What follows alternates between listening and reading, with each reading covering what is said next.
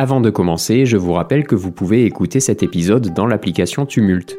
Vous pourrez ainsi ajouter des commentaires au fil de l'écoute et lire ceux des autres et les miens. Observer et donner à observer. Ah, ça tu en as parlé il y a pas longtemps. L'épisode est fini alors. Salut Pas tout à fait, Martine. Oui, on évoquait dans l'épisode Un smartphone pour Noël ce besoin et ce comportement mis au jour avec l'arrivée des réseaux sociaux. Le selfie, pratique intimement liée, s'est développé en parallèle. Mais vouloir se montrer n'est pas nouveau. Pensons aux autoportraits qui existent depuis toujours sous diverses formes artistiques et qui étaient déjà présents dès les débuts de la photographie au XIXe siècle. Alors, pourquoi est-on attaché à propager son image? On pourrait attaquer sous un angle philosophique en disant qu'en se montrant soi-même, on montre les autres et leur code pour leur prouver qu'on appartient à leur groupe. Oula, on va éviter. Je préférerais l'aspect technologique. Ok, donc on oublie la philo et on va partir sur un cas particulier. Pourquoi les ados sont accros aux selfies? Ah oui, c'est plus concret ça. Et quels sont les dangers? Oui, mais attends, pas si vite. Et on n'est pas là pour semer la panique et prévoir une fin du monde due à des selfies qui vont décimer nos ados avant d'avoir pu tranquillement cuire à cause du réchauffement climatique. Tu te moques du réchauffement climatique? Mais c'est pas notre sujet. Ah bon? Internet émet deux fois plus de gaz à effet de serre que le trafic aérien. Allez, c'est bon, je pollue pas plus dans mon canapé que si je pars à New York. Alors en 2019, l'aviation émettait 1,9% des gaz à effet de serre. Ça y est, Martine commence à pirater mon podcast. Internet en comptant tout le matériel, appareil à la maison, centre de données, câbles et tout ça, Euh, je peux en placer une? 4%.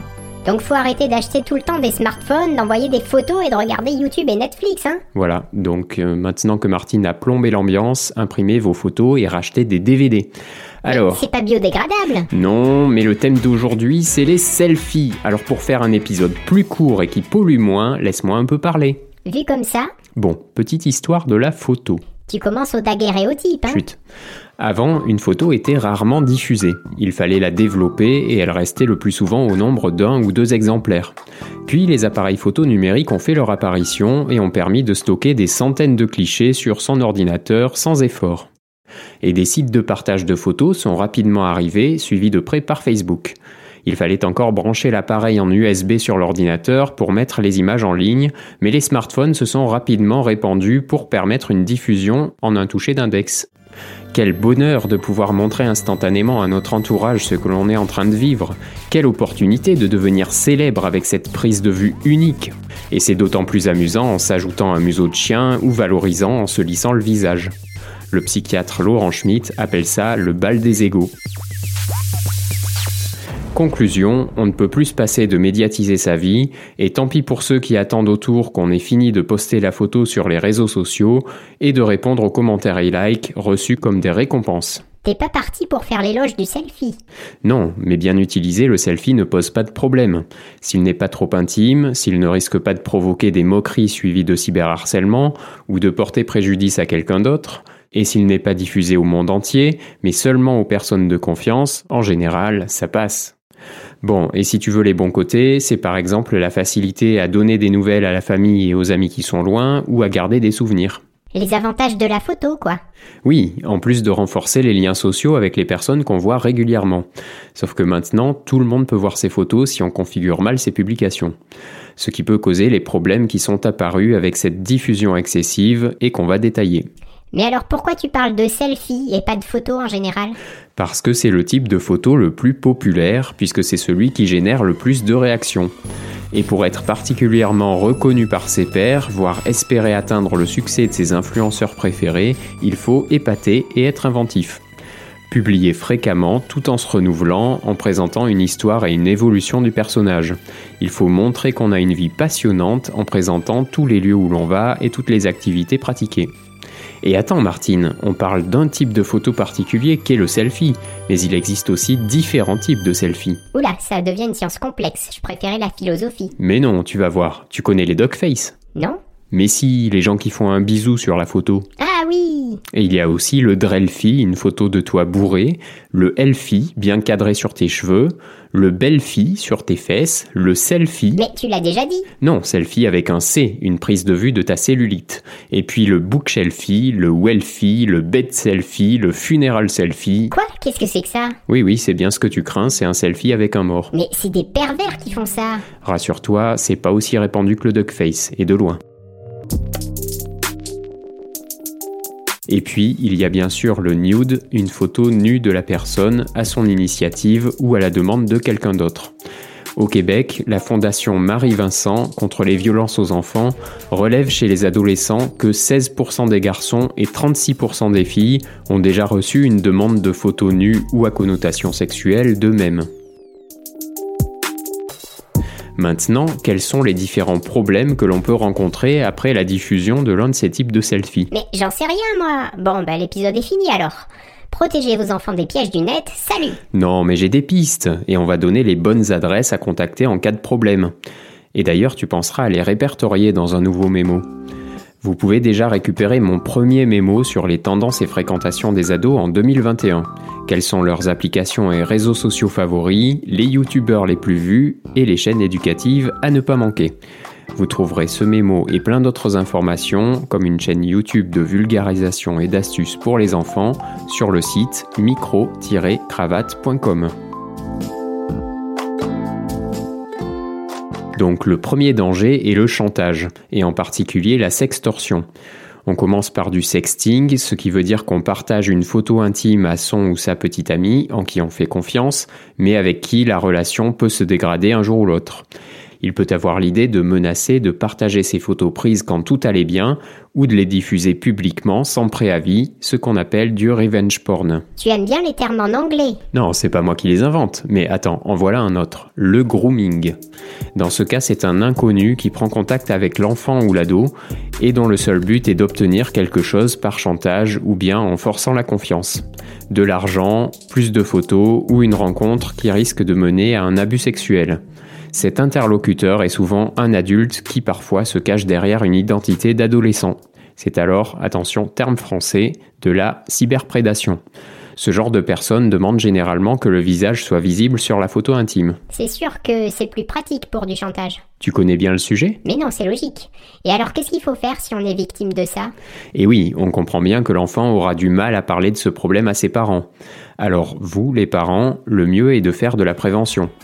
D'abord en demandant à vos enfants de penser à ce qu'il pourrait arriver une fois qu'ils n'ont plus la main sur la photo qu'ils s'apprêtent à partager, comme si elle était publiée dans le journal. Est-ce que n'importe qui peut la voir sans que ça ne puisse lui causer d'ennui? Est-ce qu'il y a un risque avec cette photo si une personne mal intentionnée tombe dessus? Et il faut bien leur préciser que même si elle est partagée à une seule personne, elle peut ensuite être redistribuée ou piratée en même temps que son compte. Et rappelez-leur qu'en cas de problème, ils ne doivent pas céder. Ça ne résoudrait certainement pas la situation et encouragerait au contraire la personne à recommencer. Et deuxième chose à faire, ils peuvent soit vous en parler. Super Info, oui, laisse-moi finir. Soit contacter la ligne d'écoute 3018 qui répond à tout signalement de violence en ligne pour aider la victime. C'est gratuit, anonyme et confidentiel et le signaler à la police ou la gendarmerie et à la plateforme pour demander la suppression de la publication. Si le site ne réagit pas, il peut se rendre sur pointdecontact.net pour signaler le contenu illicite. Mais dans tous les cas, conservez des preuves du partage. Et mieux vaut réagir au plus tôt pour ne pas laisser empirer la situation. Petite anecdote, Martine, tu connais l'album Nevermind de Nirvana Oui, avec un bébé dans une piscine. Oui, la photo a été prise en 1991. Eh bien, le bébé en question a porté plainte en 2021, 30 ans plus tard, pour exploitation de photos à caractère pédopornographique et parce que ses parents n'ont pas signé d'autorisation d'exploitation. Et alors, il a gagné? Alors c'est encore trop tôt pour le dire, mais il avance comme argument une vie de souffrance alors qu'il n'a pas hésité à reproduire la photo à plusieurs reprises. Ce qui ne va pas jouer en sa faveur. Encore avec des photos intimes ou seulement des prises de vue qui ne présentent pas une personne à son avantage, ça peut aboutir à du cyberharcèlement. Comme on le disait tout à l'heure, une photo à l'ancienne, sur papier, a un impact très limité. Elle peut provoquer les moqueries de quelques personnes seulement à un moment donné. Mais une photo en ligne peut faire beaucoup de chemin et se multiplier à grande vitesse par de simples copier-coller vers différentes plateformes. Solution Les mêmes que pour le chantage, de la sensibilisation et information, et puis les mêmes numéros en cas de problème. L'usurpation d'identité peut aussi s'ajouter aux conséquences fâcheuses de la mise en ligne d'un visage. Plus que fâcheuse, il faut de la patience et du courage pour s'en dépêtrer. Oui, ça c'est clair, et l'usurpation est mise en œuvre de différentes manières. Le visage peut être utilisé pour fabriquer de faux papiers d'identité qui serviront à commettre des actes illégaux, ou peut passer dans un logiciel de création de deepfake, ce qui est maintenant à la portée de presque tout le monde. Le principe est de coller un visage sur un corps, ce qui peut faire passer la victime pour le malfrat. Le temps d'obtenir la preuve que c'est un fake, on peut entendre la police sonner à la porte pour quelques petites questions. Et plus si affinité. Ou si le deepfake ou papier d'identité est particulièrement bien conçu. Et même si vous ou votre enfant n'êtes pas fiché, il est très simple aujourd'hui de retrouver n'importe quel propriétaire honnête d'un visage. Et là, qu'est-ce qu'il faut faire? Généralement, le mal est fait quand tu te rends compte de l'usurpation d'identité puisque la banque aura déjà été braquée en ton nom. Et là, tu ne peux plus que clamer ton innocence et essayer de le prouver. Les forces de l'ordre mettront certainement leur bonne volonté pour t'aider, mais les démarches peuvent être longues. Alors le mieux à faire est toujours la prévention. N'envoyer ses photos et son identité sur Internet qu'en cas de nécessité, et donc aussi sensibiliser ses enfants par rapport à ça. Mais pourquoi ça tomberait sur moi ou un ado qui n'a rien demandé à personne? Parce que votre identité est peut-être en train de dormir tranquillement sur le Darknet, qui est bien fourni en données piratées ou obtenues par scrapping. Scar quoi? Scrapping, tu sais, ce qui arrive régulièrement aux réseaux sociaux. Les informations publiques des utilisateurs sont récupérées à grande échelle, ce qui constitue des bases de données de rêve pour des campagnes de spam ou de l'usurpation d'identité. Donc, encore une fois, on évite toute diffusion inutile. Et il faut penser à bien vérifier les paramètres de confidentialité de tous ces comptes. On n'a pas besoin de fournir au monde entier son nom, sa photo, sa date de naissance, son adresse, etc. Ça, c'est la base quand on est sur les réseaux sociaux, mais il faut aussi faire attention à la portée des publications. Votre enfant va adorer partager publiquement plutôt qu'à un groupe restreint ses selfies, alors insistez bien sur les conséquences de ce choix et voyez avec lui comment passer par défaut les publications en privé. Voilà quelques pratiques autour du selfie, quelques problèmes connus et quelques solutions. Alors Martine, si tu n'avais qu'une seule recommandation à faire, quelle... Mais attends, si je pouvais finir de te poser la question, ce serait magnifique. Quelle recommandation nous ferais-tu? C'est la fin de la question là. Point d'interrogation. Ça y est, vas-y. Protégez vos enfants des pièges du net. Salut